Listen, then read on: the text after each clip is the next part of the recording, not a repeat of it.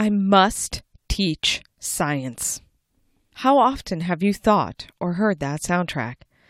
For Season eight, we're taking these negative-sounding soundtracks or beliefs and turning the volume dial down.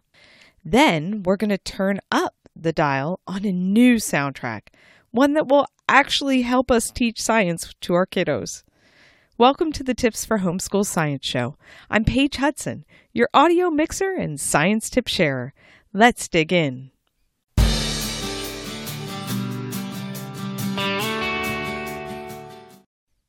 It's one of those core subjects, so I must teach it, no matter how much I dislike it or how much I feel unqualified to teach it.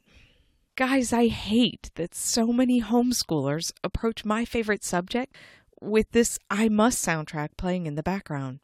So let's put this soundtrack through the three-question litmus test to see if this belief is helping us share the wonders of science with our kiddos. If you remember, I shared John Acuff's soundtrack litmus test back in the introduction to the season. If you haven't listened to that, hit pause and go back and listen to episode one oh one. This episode will explain a bit about soundtracks and how Season eight came to life, and it'll make this episode make a whole lot more sense. So that said, let's put the I must soundtrack through the litmus test. First, is the idea that we must teach science true? Well, yeah, it is true. Though I would say we need to teach science rather than we must.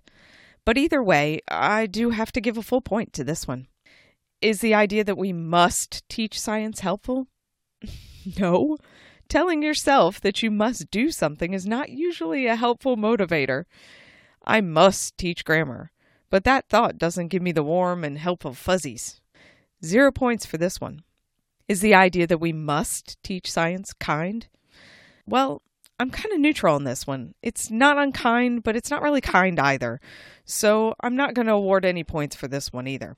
So tally up the score, and the idea that we must teach science scores one out of three points, putting it in the number one spot for all our negative soundtracks. So does this make it semi-okay, or maybe equally throw-outable? Did I just make up a word? Anywho, even at the bottom of the chip bag, this week's soundtrack fails our litmus test. So, as Mister Acuff says in his book, Soundtracks, that's enough of doing it this way. Let's try something else.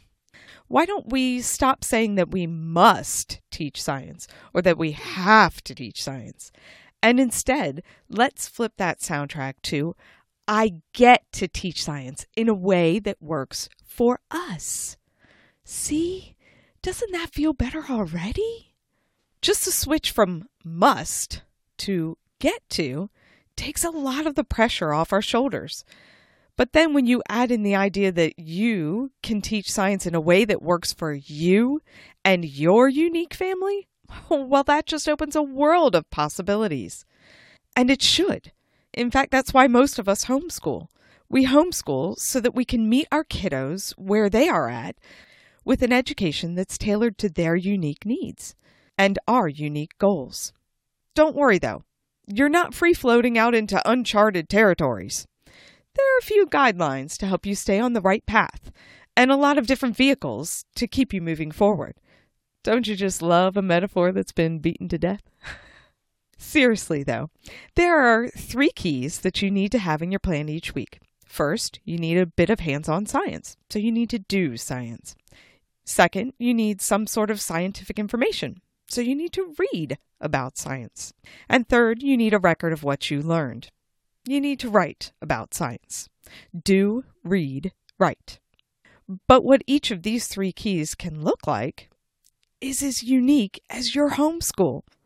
Hands-on science in your homeschool can look like nature study, field trips, YouTube demonstrations, a pre-made kit, or experiments at home or with friends.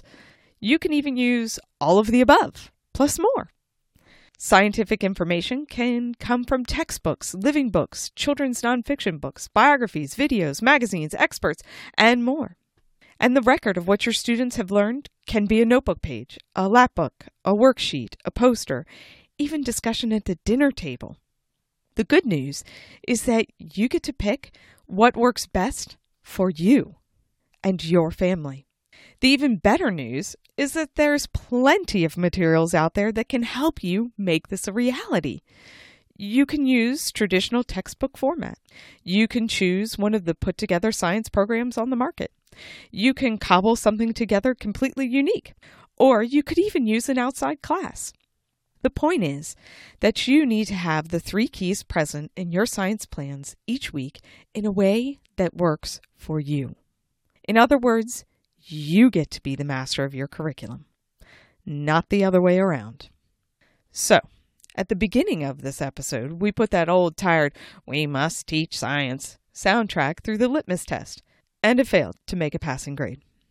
So let's try out our new soundtrack and see if it passes the test. Is the idea that we get to teach science in a way that works for us true? Yes, we're homeschoolers. We get to choose what we will use to educate our kiddos. Some of us may have a few parameters we need to follow, but for the most part, we have control of the materials we use to teach science. So that's a full point. Is the idea that we get to teach science in a way that works for us helpful? Yes, it's very helpful to look at a situation and know that we get a say in how science will be taught in our homeschools. Another point for that new soundtrack. Is the idea that we get to teach science in a way that works for us kind? Yes, although the idea that we must teach science was kind of neutral, it's definitely kind to say that we get to set ourselves up for success when it comes to sharing science with our kiddos. One more point. So that's three out of three points for the idea that we get to teach science in a way that works for us. And that's a big part of what homeschooling is all about. Turning musts and have tos into get tos by using an approach that works for us. So let's turn the dial down on the idea that we must teach science and turn the dial up on the belief that we get to teach science in a way that works for us. Because when we change the soundtrack we've been listening to about teaching science, it changes the way we approach teaching science, which changes the outcome of success of science education in our home.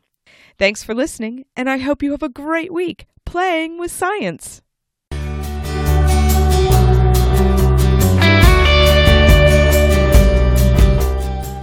Season eight of the Tips for Homeschool Science Show is brought to you by Elemental Science.